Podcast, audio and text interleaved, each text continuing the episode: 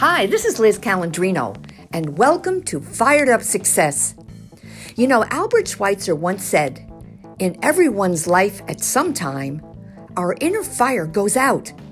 It is then burst into flame by an encounter with another human being.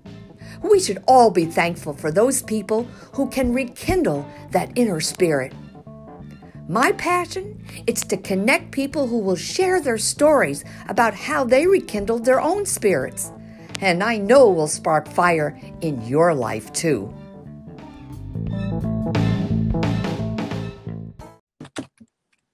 Hi, this is Liz Calandrino, broadcasting from the community radio studios of WCAALP 107.3 FM in Albany, New York.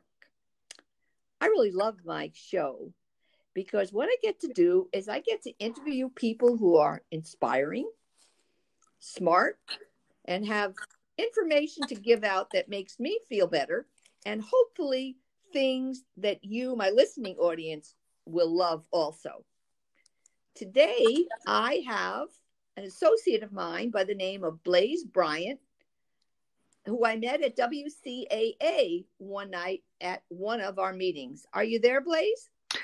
Yes, I am. Third time's the charm. It is uh, good to be here. Oh my gosh, I'm so glad you're here. Um, we we've been having little, we've been having a little, uh, lots of technical issues. But let me tell you a little bit about Blaze. I met Blaze again. I said at one of our meetings, and you know, I was told that Blaze was working with a friend of mine. He was editing her show, and I started thinking, I need somebody to do that. So my friend said, Here's Blaze's phone number, call him. I noticed when I saw Blaze that he had a dog with him, and I knew it was a seeing eye dog. And I thought, you know, I'd really like to get to know more about Blaze, and I bet other people would too. So, Blaze, I'm going to ask you questions that people really want to ask you, but they don't. How's that? Sounds good to me. It's a pleasure to be here. Thank you. I'm so glad you're here. So tell us about yourself, Blaze. Um, tell us, do you want to share with us how long have you been blind? Tell me about your life. Do you mind? I'll try and do the Cliff Notes version the best I can here. Okay. I was born completely blind. My eyes never developed. So I was uh, blind since birth. There was uh, cystic growth on both of them. I so blindness is all I know. I work full time. I work for a company called Consumer Directed Choices. Uh, it's in Albany. We work with seniors and people with disabilities who want to hire their own home care staff, people that they know and trust to come in and help them out with stuff at home. It's a Medicaid funded program, and the way we operate is as the fiscal agent, if you will. So we process the payroll and benefits for the personal assistants that are hired by our uh, consumers. In addition to that, I'm also the vice president of membership for the Stratton VA Toastmasters, vice president of podcasting for the American Marketing Association. I have been doing uh, radio and interviews and podcasting for a few years now. I studied communications at the College of St. Rose in journalism, so I have a good background in both print and broadcast.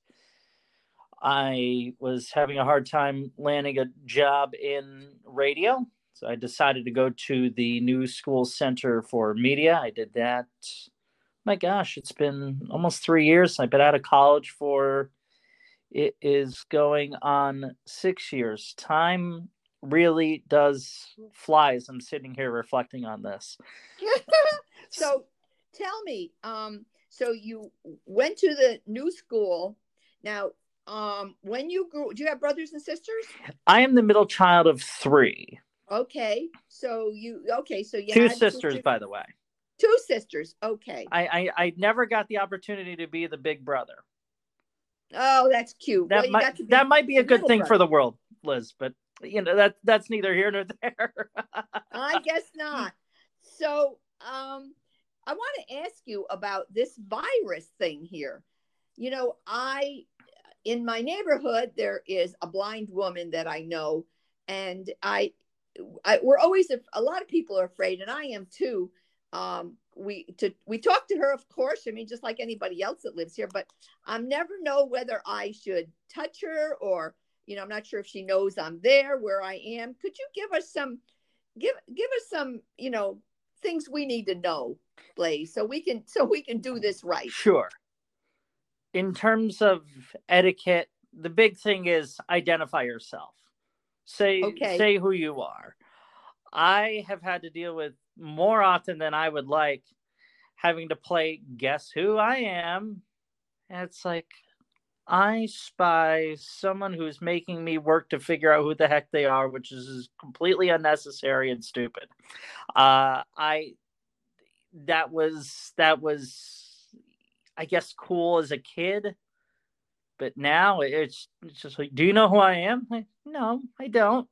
I'm too late okay. to figure out who it is. So it's it's very important to identify yourself and just just have a regular conversation.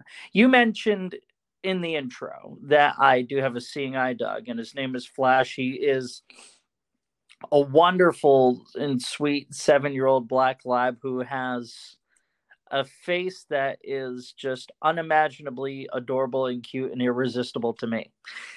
However, it is especially important as we are dealing with the coronavirus to oh. have a hands off policy.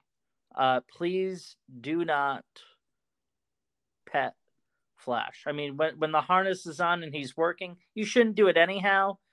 Right. But even now, as we're as we're dealing with this uh, virus and whatnot, because technically, even though a dog can't necessarily get it, or at least it's very difficult for them to, the fact is if you have been in contact and then Flash is petted by someone who's been in contact, and then I pet him, then that can be an entirely different story. So, in fact, dogs can be a carrier or pets can be a carrier. Yes. Which yes. is really, really scary.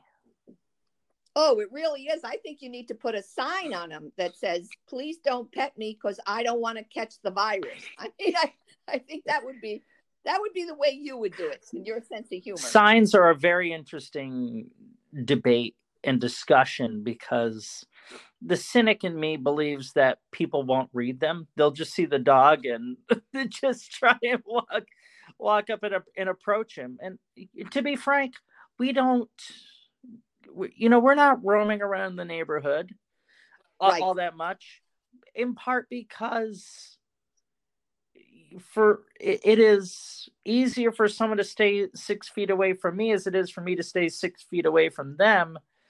Um, that doesn't mean that we don't go for an occasional walk or anything. We certainly do.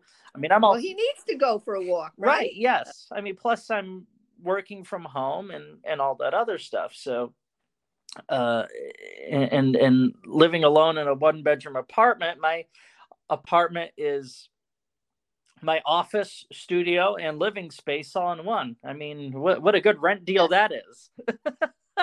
right, you're right about that. It uh, that's pretty good. Uh, let's talk now. Do you you travel alone, right? I do. Yeah. How do you how do you remember? You know, how do you remember where you are, or how do you find how do you find what you're doing? Uh I just just repetition.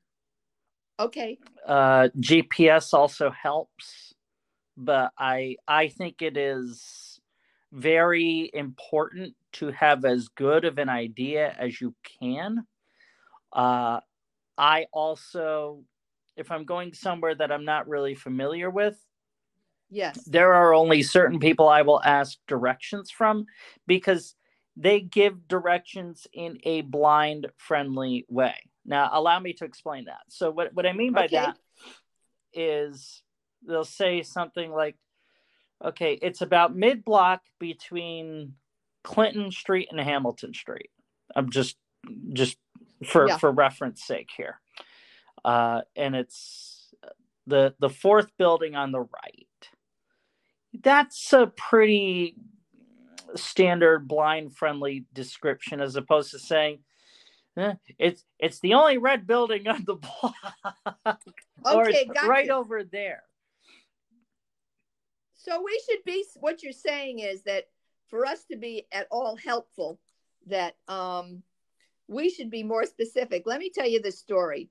I have a friend that she's deceased now, but I was at a at a stop sign and she was getting on the bus, or I don't know what she was doing. But the next thing I knew, somebody, the woman there that was blind, was hitting her with her cane, and I knew the woman, and um, I, I, I can imagine what was going on. There was a whole crowd of people, but when I went to find out, she said, "Well, I don't know. I just grabbed her by the arm, and she said, "Let go of me." And you know, I knew she needed my help, and I said to her, "Look, you know, I was a social worker at one point in my life, and nothing, nothing is helpful unless the person needing help tells you it is." And I, I just couldn't believe it because you know we don't know we don't learn those things unless you you know like i said i worked as a social worker and that's one of the first things you learn is that you're not helpful unless the person you think needs the help says it is Well, it's interesting you bring that up because there are a lot of people who are well intended, who mean well, who are trying to help. However, it's not always a helpful way. Frankly, someone grabs me, my and I immediately jump to what in the world is going on? When Yeah. when really it's just a sort of a minor thing. I mean, if if I'm about to get hit by some negligent driver, that's an entirely different story. In a situation I've been in, by the way. So, and and going back to the directions, I can't tell you how many times I will be out somewhere and I'll uh, be a little disoriented or what have you, and I'll be getting directions, and someone says, "Eh, "It's right over there." Now, I take this opportunity to have a bit of fun, as Yes, is my I know want, and. I go, "You care to be any more vague?"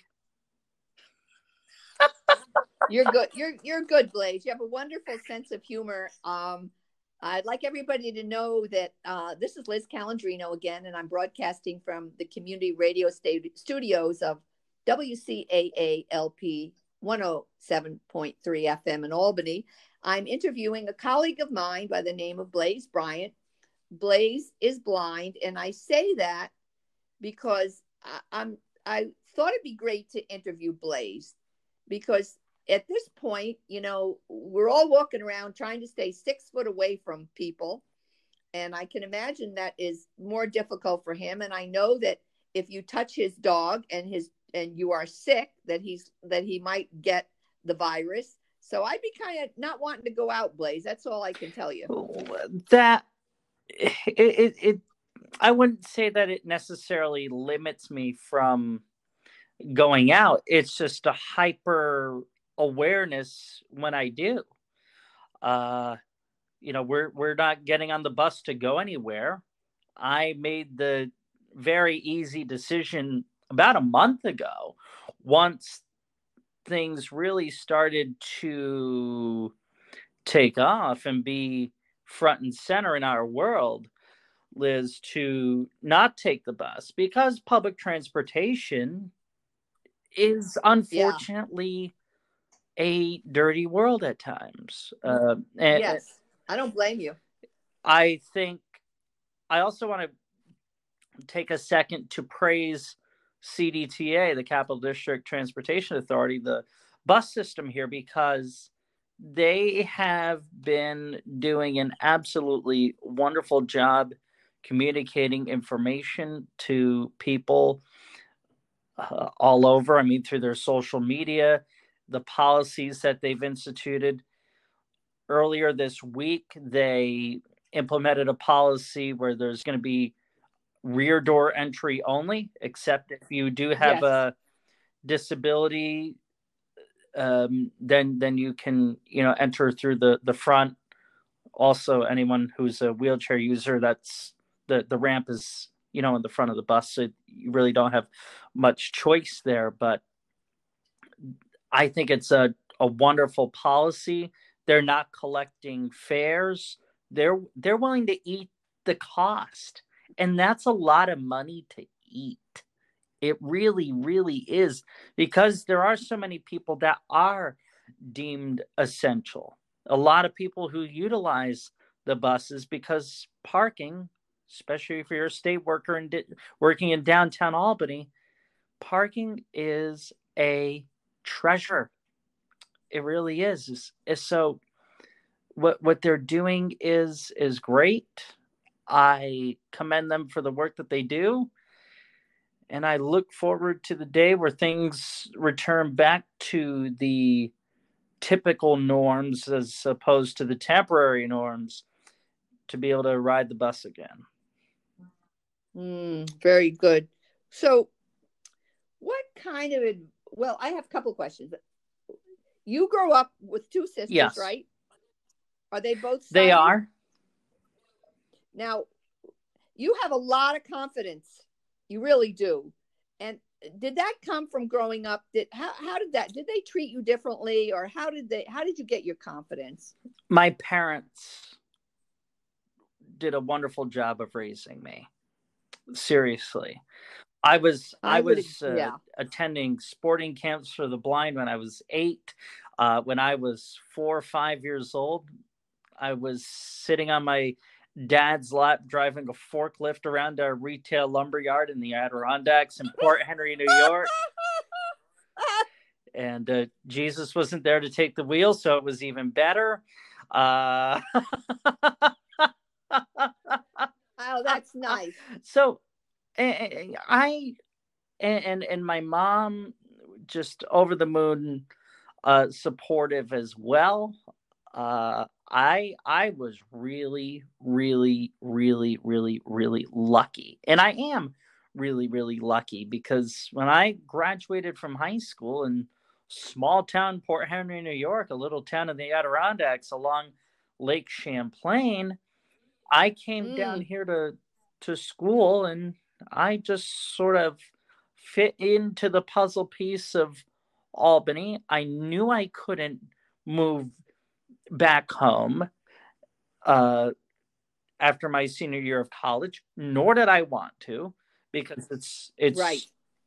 It's a fabric of small town America where the opportunities are few and far between, and the the people, while most of them are well intended, nice people, the reality is they're they're stuck in a past reality. So I just I I couldn't do it, and luckily, uh, a, a friend of mine from back home who lives in the area, uh, he graciously took me in. Two months after he, three months after he did, I went and got a flash at the Seeing Eye, the oldest guide dog school in Morristown, New Jersey. Oh, and, oh, great. Uh, it, it, and that was never an issue. Uh, you know, my my roommates just and and to this day they they love him to bits. And uh, then I I was able to get my own place, and I it it has worked out really really well for me. You know, it's funny you should what you were talking about going to yeah. get your dog. I was listening to a podcast. I don't know if you've heard this one. I'll send it over to you. I think you might like it. It's the gentleman with the first seeing eye dog, and he had the first seeing yes, eye. Yes, Morris dog. Frank is his name. Yes, yes. What a great story his is about getting up, getting dressed, going to get his dog, and all of a sudden his life changed and his girlfriends. Oh, it's, it's so cute. It is a, a story that I have uh, seen. I I actually have a DVD somewhere here uh, it's a one act play that uh, gentleman did quite some time ago, and it was on uh, the story of Morris getting his uh, his seeing eye dog and uh, and how life changed for him. There there were parts of it where you laughed. There are parts of it that just made you downright cry. Uh, it, it it inflicted all the emotions, it, it, all the continuum of emotions. Really, really, just a fascinating story. It is. I think the podcasts are called "The Life of Dogs." That's what it is. It's the life of dogs, and so every well, I they don't do it every week. There is some uh, story. There's a story about somebody and a dog or a dog. But the one about that was just it was, like you said it was just really really cool. A question. Do you read did you learn braille learned started learning braille when i was three. And i still read braille to this day uh, braille literacy is a very very important thing to me there are yes. studies and information out there that says that if you have a degree of braille literacy, you are at better odds of getting a job over a blind person, I should say a person who is blind that does not. Now, fun fact about braille literacy is that only 10% of people who are blind can competently read braille, which is absolutely astounding to me. Well, they've got to have a place to go to learn. Like you said, you know, you were lucky because you had parents who were able to get you what you needed. And I hear it's pretty hard to learn. It took me, I would say, eight to 10 years. But what mm. the, the, the point that I am trying to make here, Liz, is that as the technology has improved, uh, I, I think I think the blind community has become complacent and feel that oh we can read faster and be more productive oh. with our with our ears and reading with our ears because we can adjust the speed of the reading voice and yada yada yada yada yada yada yada yada yada well the fact is you're going to be in situations where and i'm in those situations all the time as a professional where I need to listen to someone and look at something at the same time. I have that flexibility because I am a mm. braille reader and I am very braille literate. Uh, I, I think at times there there tends to be this competition of how fast you can read braille and how fast you can have your screen reader set to read such and such thing. I've never been the fastest, um, nor nor have I really ever particularly had an interest in being the fastest because I don't care how fast you can read. How fast can you understand the info that you're reading? That's the important thing. Hmm. What's the hardest part about being blind? The hardest or maybe um, there isn't a hard part. Maybe that's maybe no, that's a bad no, way no, to ask the question. It's it's a fair question. It's a fair and good question. For me, the hardest part is sometimes you just want to be able to just hop in a car and drive. Elon Musk hasn't mm. sent me a Tesla yet, so I can't do that. I well, the cars are going to drive themselves soon, so you know maybe well, that's it'll an, happen I mean, mm, that's an entirely d- debatable thing because as i said before i'm a little bit of a cynic and a skeptic okay. i think having a journalism degree that sort of ingrains skepticism uh, in you at, at least a healthy skepticism and it should that technology scares me because it's it's not foolproof and it's really at this stage of the game not all that secure well, you're not the only one. I can see and I'm still scared of it. So, you know, it is just it is just what it is. But tell us about because I think a lot of people listening don't know about the kind of technology that you have now. I don't know how old that technology is, but I mean, I know friends of mine who I have a friend who's blind who handles somebody's social media and that's how I learned about the mm-hmm. technology mm-hmm. that she has. yeah, I, the uh, the electronic braille technology, meaning you can have a braille keyboard that hooks up to your phone through Bluetooth or connect a braille keyboard to your computer. That's been around for about 10 ish years or so. Uh, really, in, in, in reality, uh-huh. relatively uh-huh. recently. Now, being a child of the 90s, I got to experience a little bit of how people who are many years uh, older than me who are blind, you know, lugging around the Perkins Braille machine that weighed about seven pounds, and you had to feed the paper into the oh, machine, dear. and you're you're typing out things, and it you you just hear dun dun dun dun dun dun dun dun dun dun dun dun ding ding ding dun dun dun dun dun. So you're it, it's it's really quite impressive how much the technology has evolved. Um, it, there was a time, probably about 10 years ago, where the technology was seven years behind. Maybe now I would say it's in the year and a half, two years behind, uh, just because you know there's still a lot of work to be done around uh, you know making images and that stuff a little bit more screen reader friendly mm. but for the, for the most part it's really on par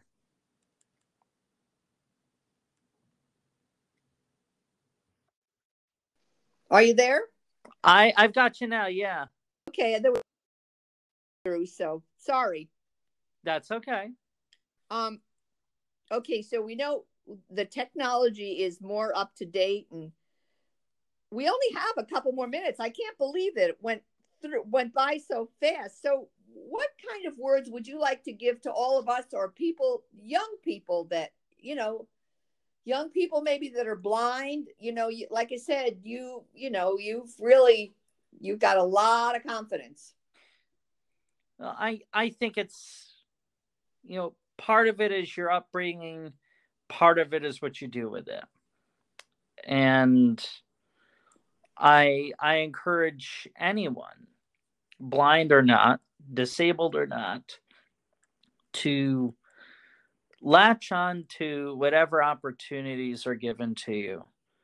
You need to get out of your own little world and expand it.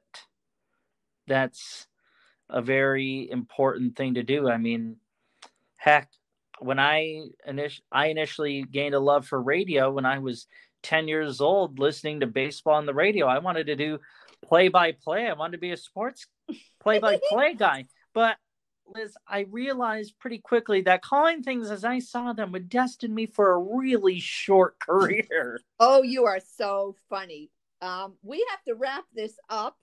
Uh, I'm so sorry. We should have made this a long one. Again, Lisbeth Calandrino broadcasting from Community Radio Studios of WCAALP 107.3 and talking to one of my associates from the radio station.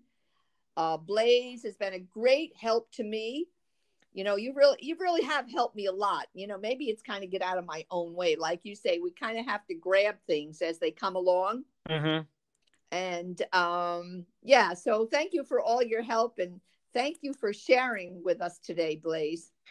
It's it's my pleasure, and uh, you know you you keep doing the great work that you do, and we will get through all of this together.